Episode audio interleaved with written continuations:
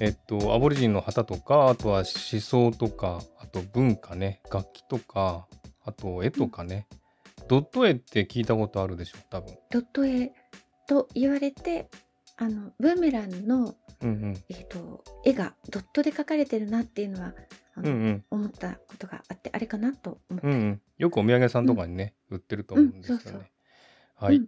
そんな感じで今日はですね、アボリジンの文化についてお話したいと思います。今日も亀っぽさんとお話したいと思います。亀っぽさんよろしくお願いします。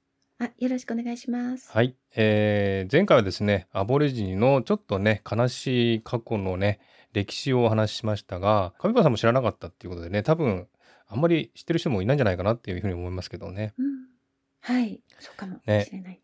ねどうでした先週、前回のお話を聞いて。すごく前だからちょっと忘れちゃ った。アボリジンを迫害していて、うんで子供をね親から引き離してストあーールンジェネレーシそうョンだっって言ってねそういううん世代を生んでしまったということで、で正式うんにオーストラリア政府がアボリジニに対して謝ったんだけれどもまだまだうん根深いものは残ってるというねお話をねしたんですけどもね。うんうんそうそれがすごく最近なことだったのでそれはちょっとびっくりしましたね。うんそうですね。うん、なんていうのかな今の世代の人たちはあの新しいからその過去のことを知らないかもしれなくてうん、私もあんま聞いたことなかったんですよねオーストラリアに行ったことあったけど、うん、うん、あの日本でも知られてないなと思いましたそうですね。うん、だからそ本うです当にねオーストラリアに関して、まあ、歴史とかねそういったものを勉強したりとか興味ある人は知ってると思いますけどもうん一般的にはあまりそ知られてないのかなっていうね気がしますけれどもね、うなんですねはいうん、はい先週はそんなちょっと悲しいお話をしましたが今回はですねこのアボリジニの特集の2回目ということであの文化ですねアボリジニの文化とかそういったものについてお話したいと思いますけれども亀っぽさんはアボリジニの文化とかそういったものもやっぱりわからないですか全然した知らないこもう本と当が多いに知らないです、うはいん、アボリジニに関してもあんまり知らないですよね。あの本当教科書でちょっと見たぐらいで、うんうんうんうん、オーストラリアの紹介で必ず出てくるので原住民というかそうで最す初にね。住んでいた人っていうぐらいしか知らないです。うん、はい。じゃああのまず最初にですねアボリジニの旗についてお話したいんですが、はい。実はですねアボリジニの旗があるんですよ。知ってましたこれ、はい。あ、これも知らないです。知らなかったですか、はい。で今ね亀っぽさんに送りますけれども旗をあねはい。送りますこういう旗なんですよね。はい。でああ。これね、あの、インスタグラムを見てる方はですね、インスタグラムの載せてますので、インスタグラム見ていただきたいと思いますし、あの、動画見てる方は動画でね、出てると思いますけれども、これ、真ん中に黄色い丸が書いてありますね。そして、旗のい半分上が黒、そして半分下が赤という色に分かれてるんですね。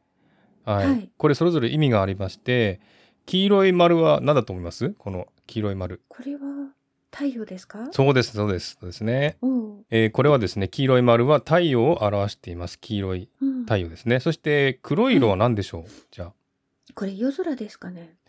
違うんですね違うんだ。うん、えー、なんだろう。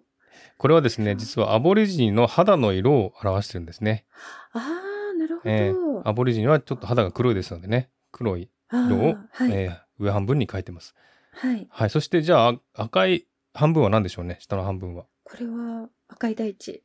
おーそうですすそうですその通りですね はい。はいオーストラリアってね結構砂岩ね砂の岩と書いて砂岩が多いので、はい。結構赤ういんうん赤茶けた土地が多いんですよね、うんでその、色を表している赤い色ですねそれを半分下に書いてますけども、うんそれと同時にですねえっ、とアボリジニが今まで流してきた血の色というふうにも言われてるんですね。うん。い。はい、ですのでうんこういった感じでですね黄色い丸が真ん中にあってそして旗の半分上が黒半分下が赤というね、これがアボリジニの旗ですね。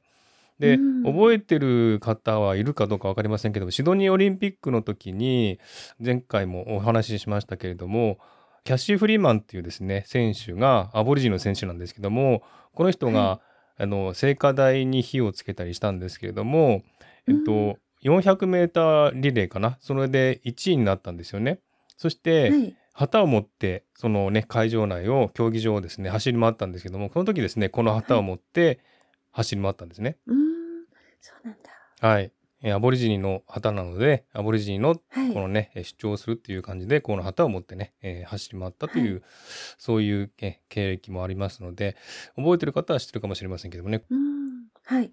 であのこのアボリジンの旗もですねあのシドニーにですねハーバーブリッジっていう大きなはあの橋があるのご存知ですかうん。はい。はい。はい、そこの橋の頂上にですね旗が立ってるんですけれどもあ2つ旗が立ってます1つはですねオーストラリアの旗ですね国旗ですねあ。なるほど。そしてはい。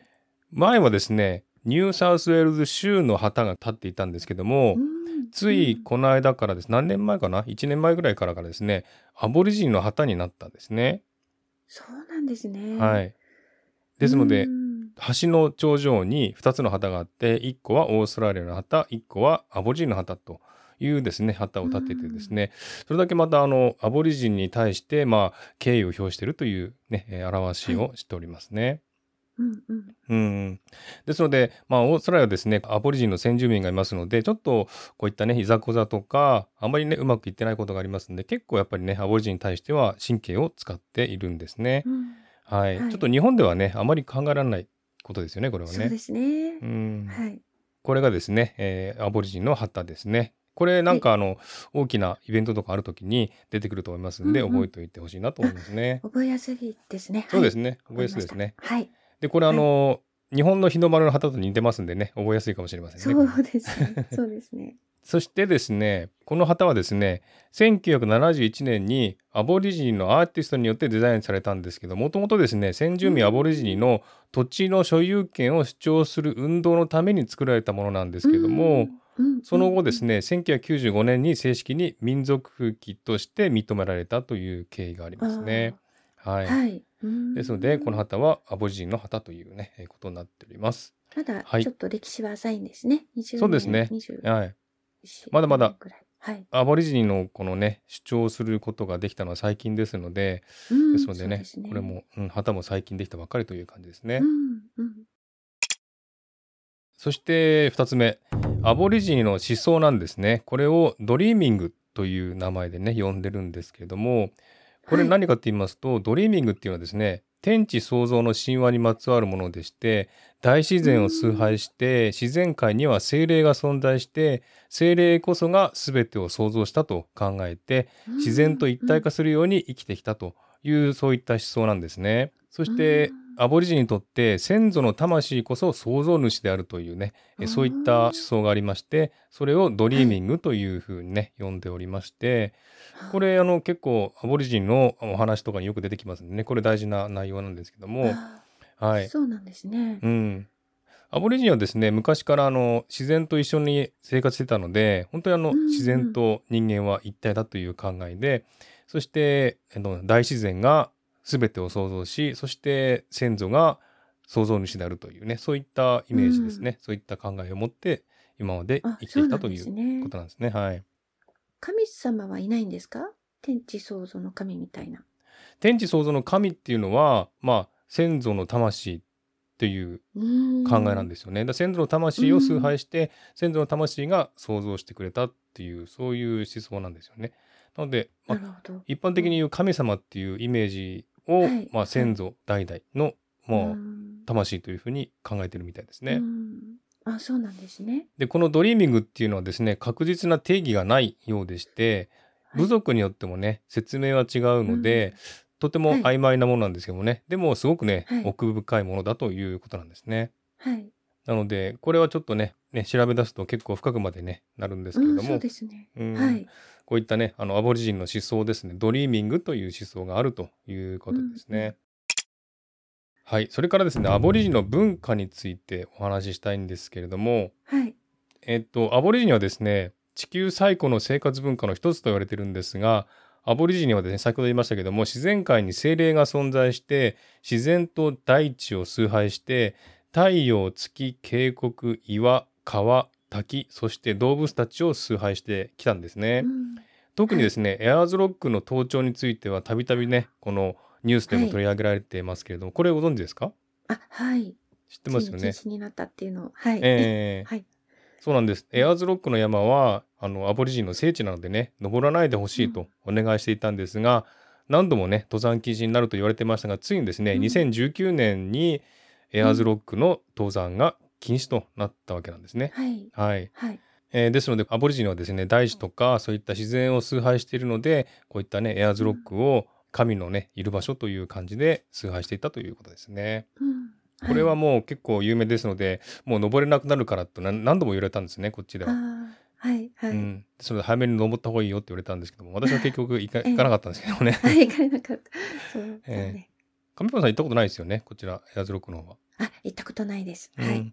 登りたいと思ったことないですか、あの、そのオーストラリアに行った時に、ええもう登れなかったと思うんですよね。あ確かそう。だったんですあねとか、登れなかったか、すあの、えっと、そういう、な、議論がすごく起こっていた時期だったんですああよね。ーはいだったので、うん、うんあの、もともと登るつもりはなかったんですけど、ちょっと見たいなと思いました。うんうんうん 色が変わるじゃないですか。えそあの、時間によって。それそはうちでょっすとね見てみたかったんですけど、えはうんい。うんうんうんそうですねうんまああの私もやっぱりオーストラリアにいるのでいつでも行けるやっていう感じでねあんまり行く気もしなかったんですけどもあーうそうだっうんん、でもお話聞いてるとねすごく綺麗だっていう場所なんですね、まあ、星たんもですねそうですよね。綺麗だし、うんあの日の出日の入りの時のねこの空の色の変わり方がすごいっていう話を聞いてるので、うんうん、行きたいなとは思ったんですけどもねちょっと結局行けなかったという感じで、あ、そうなんですね。はい今度またいつか行きたいなとは思ってますけどもね、はい、うんうん、はい。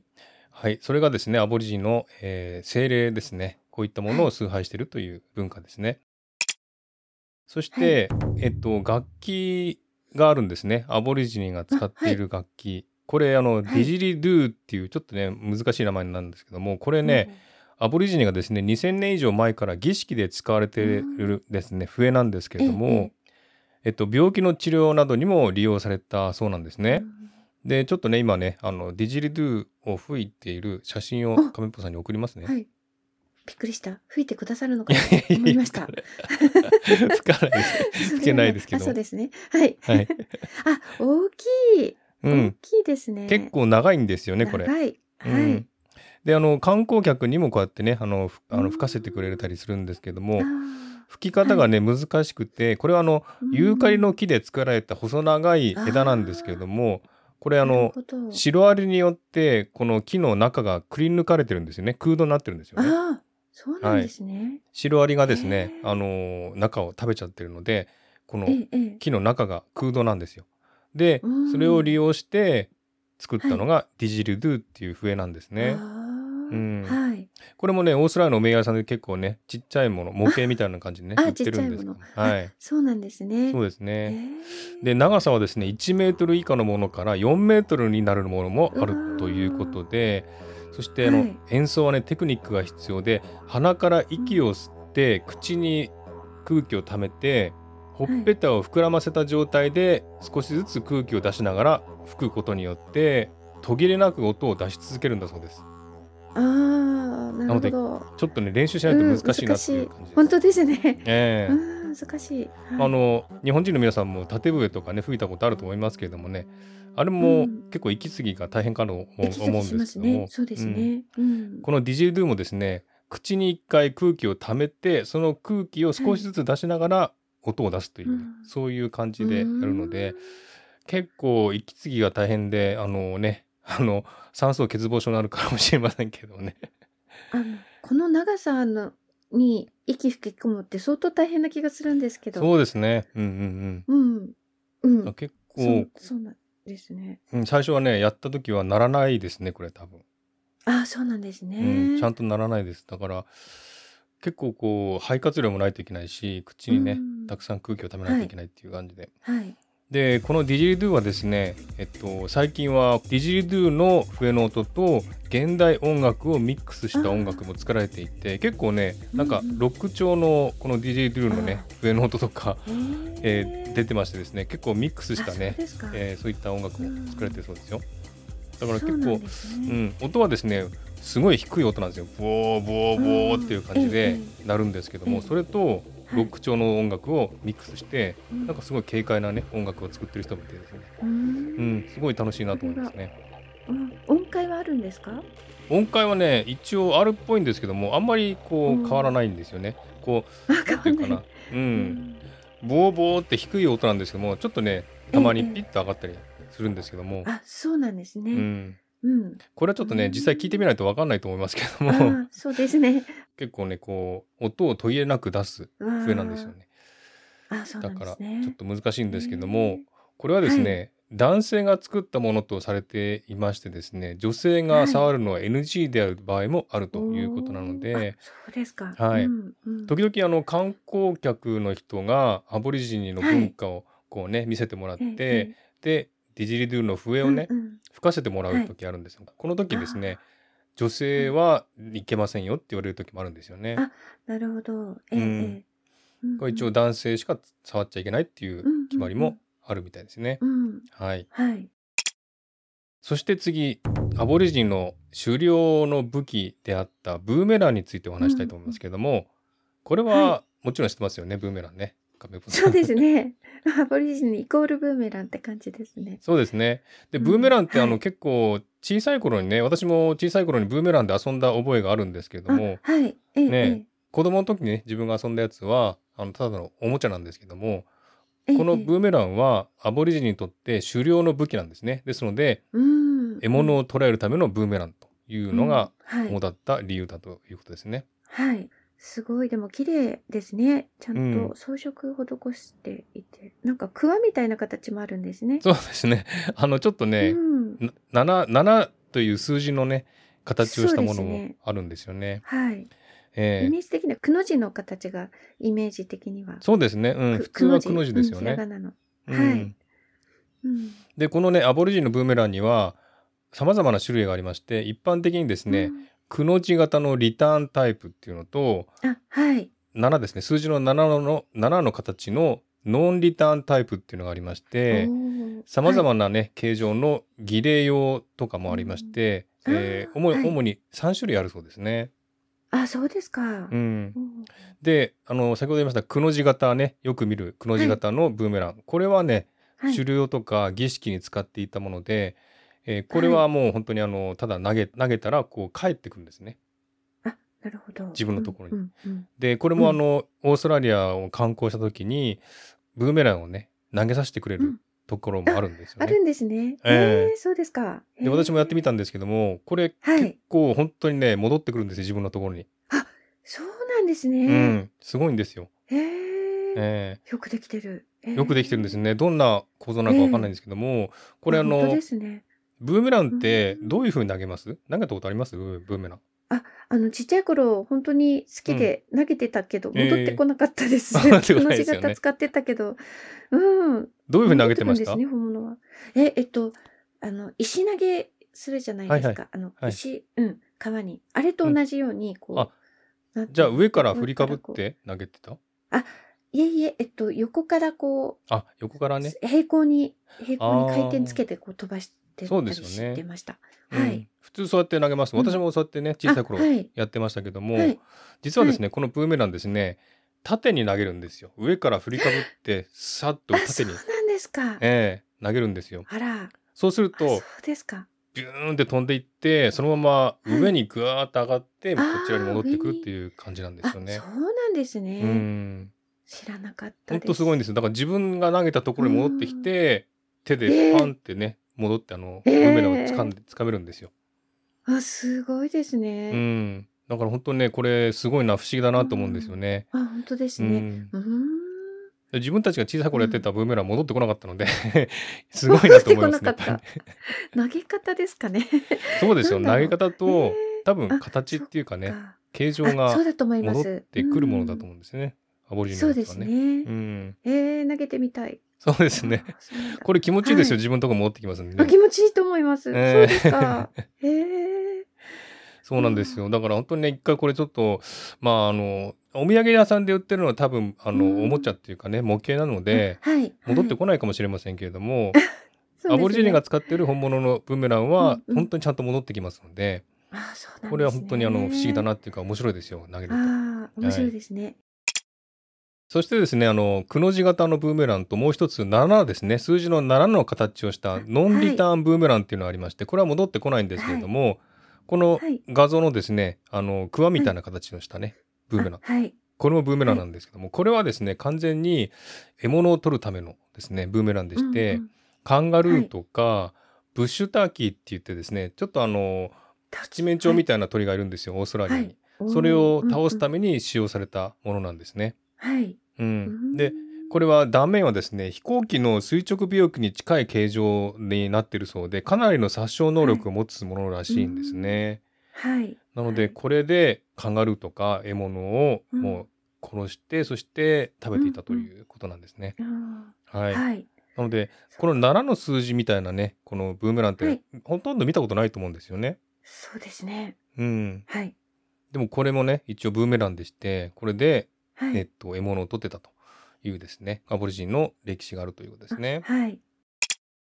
はい、それからですね、もう一つ、アボリジニアートですね。えー特にドットペインティングって言いまして、点々でね、えー描くはい。絵があるんですけども、うん、これは先ほどね、亀っぽさん言ってましたけど、見たことあるということでね。あ、はい。どこで見たことありましたえー、どこだろう。写真かもしれないですけど、ああーあと絵本とかで うんうんうん。見たことがあります。子供あそうので絵す本でアボリジニが出てくると、そのドットの、はい。そうですよね。これは結構、アーティスティックっていうか、すごいね、芸術センスがありますよね。これすごい。うん、いいと思うんですけどそうですね。カラフルでね。はい。これもちょっとじゃあ、亀っぽさんに送りますね。あ、はい。ああ、これは、トカゲみたいな絵なんですが、全部点々でね、点であ、描いているはい。絵なんですうね。んうんうんうんうん。こういう絵があって結構これはまあ簡単なねあの絵なんですけどもすごく複雑な絵もありまして、それはすごくね芸術的な価値がありましてももうねはい。高く評価されて高いものでね、あーえー、大体2億円以上の値がついたこともあるというえね、ー、すごいそれ高く昔評の価されてます。昔のってことですかあ昔ののいや現在描かれた絵もですねえそうなんですかそうなんですすご今いアボリジニが描いている絵がありましてあそれを売りに出していて。そうですかえー、すごいですねそれがね本当にあの芸術的にセンスがいいとうん2億円以上の値がついたこともあるあということなのーですごいはいかなりあの芸術的な価値観はあると思うんですよね、はこれ。うえん、えええであのお土産さんとかに行くとねやっぱりこういったドットペインティングのね絵を売ってることがあるんですけども、これ見るとね、私も何回か見たことありますけど本当にあのなんていうんですかね、止まらないっていうかすごくね面白いんですよ見ていて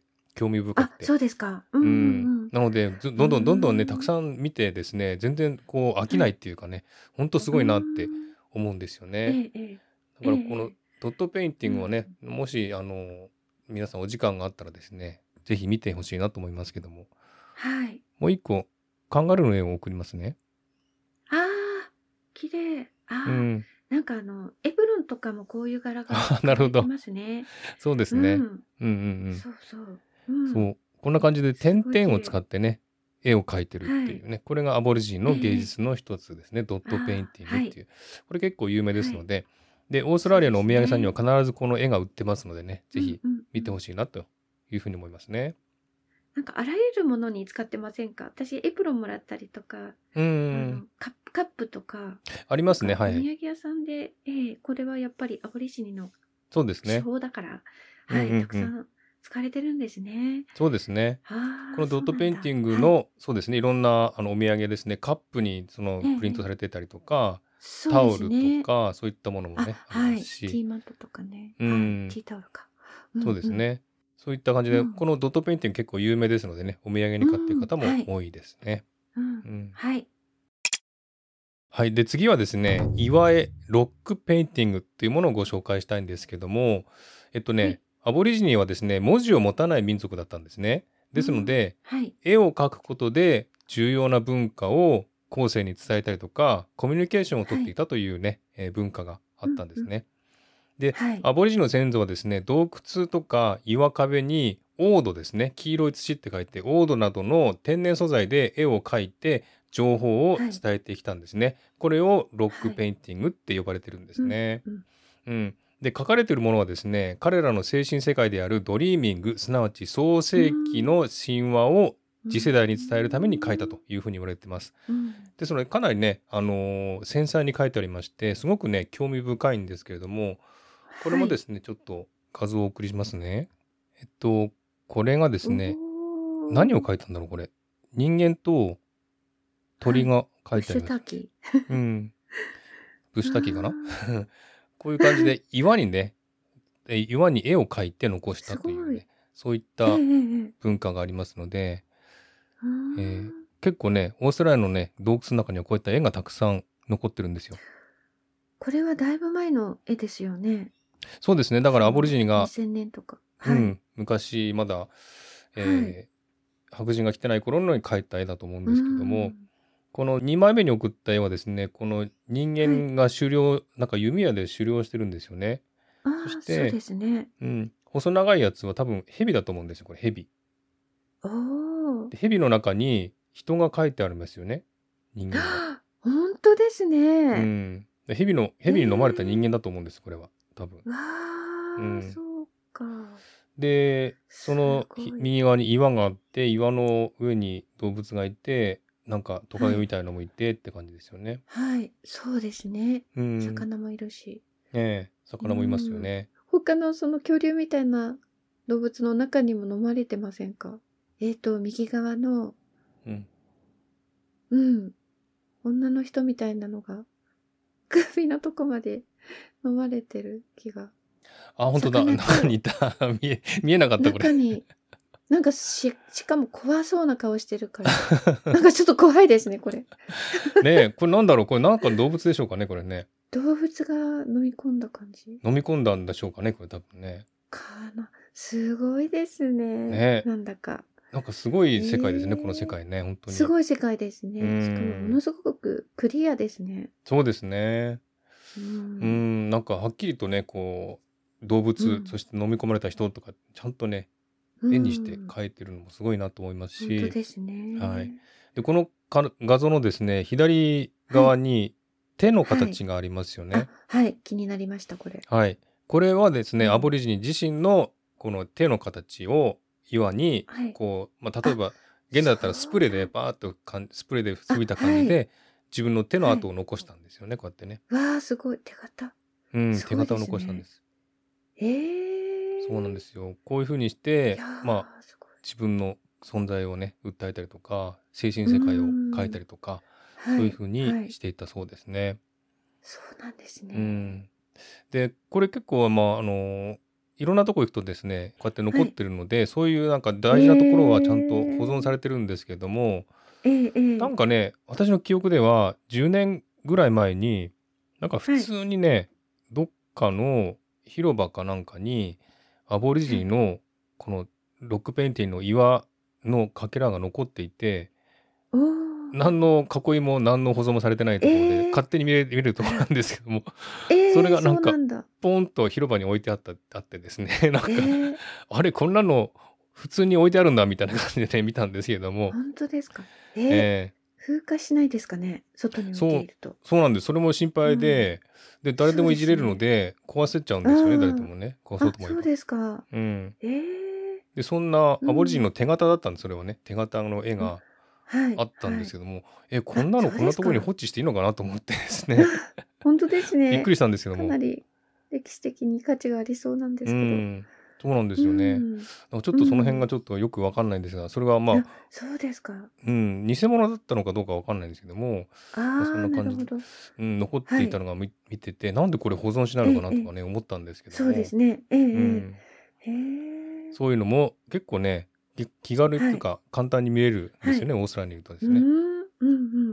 なのでこういった絵を見てもね本当にあのその時代のアボリジンの考え方とか、そういったものが分かっていいなっていうふうに思うんですよね、これ。いや本当ですね。これはうん文字より語る語ってくれてますね。そううですね、うん、ん。文字でで見るよりも全然ね伝わるものがうん本当多でいとす思ねいますね。はいうんはい。はい、これがですね、ロックペインティングですね、岩絵というですね、えーはい岩に描いた絵を残したということですね。はい、そしてですね、もう一つ、えー透けて見えるように描くレントゲン画法というものがありまして、えーはい。これはですね、動物の骨格とか内臓が透けて見えるように描かれるレントゲン画法っていうものがありまして、で、はいこれはですね、あの動物の食べられる部位とか食べてはいけない部位などを伝達するために用いられた画法なんだそうですねう。んうん、はい。なのでレントゲン撮ったみたいにこのはい動物の内面がね見えてるというそういった絵をはい描いてるんですね。はいこれもちょっはと画像を送ろうかなどうだっけな。これでもさっきの絵も中そうそうそがう見えてますね。そうなんですよ。ロックペインティングでも内ね臓、が書いてあるうん、はい。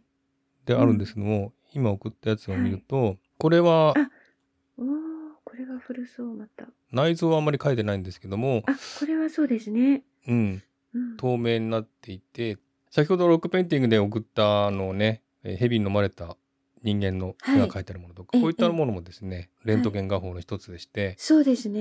えー中身ね、動物の中身とかを、えっとはい骨とかね、えー内臓とかを書いて、これは食べられるとかはい食べられないとか、そういうね、うんえーことを伝達したということなんですね。ああ、なるほど。んえええこれも結構ね面白いですのでやっぱりあのえ、そうですね。うん、なんていうか現代の絵とは全然違うので、はい。それほどえこえうなんですかね現代的な素晴らしいってものはないんですけどもでもうんアボリジニのこの精神っていうかね気持ちっていうかそういったものうがんなんか見てると伝わってくるなっていう感じがしてええええええすごくね興味深いんですねこれは。いやーこれは芸術的にアートですよね、とってうもん美しいし、ううんんユニークだし、うん、そうですよねこれは素晴らしいうんはいそうだからねえこれもね売ってたりするかなこれはちょっとよくわかんないんですけども。えうん、こういうアート的なものもね、結構ありますので、オーストラリア来る機会があったらね、ぜひ見てほしいーないってやうふうーにね面白いですね思いますねはいうん。はい、そんな感じでですね、今回はアボリジニの文化についてお話ししましたが、どうでした亀子さんいかがでしたか聞いてみて。あすごく面白かったですあの、うん最初から最後まであの、うん新しい知らないことばかりっていうのもああるんですけど、ええええこうやって画像で見せていただくと、うんああのちょっと感動しますあそのうですね素晴らし い素晴らしいなんていうのかなうん芸術、文化芸術、あと思想うんがあるんだなっていうのを知らなかったので今まで、はいはいはいあ。とこの、うん、この ブーメランうんこれ投げてみたい そうですね。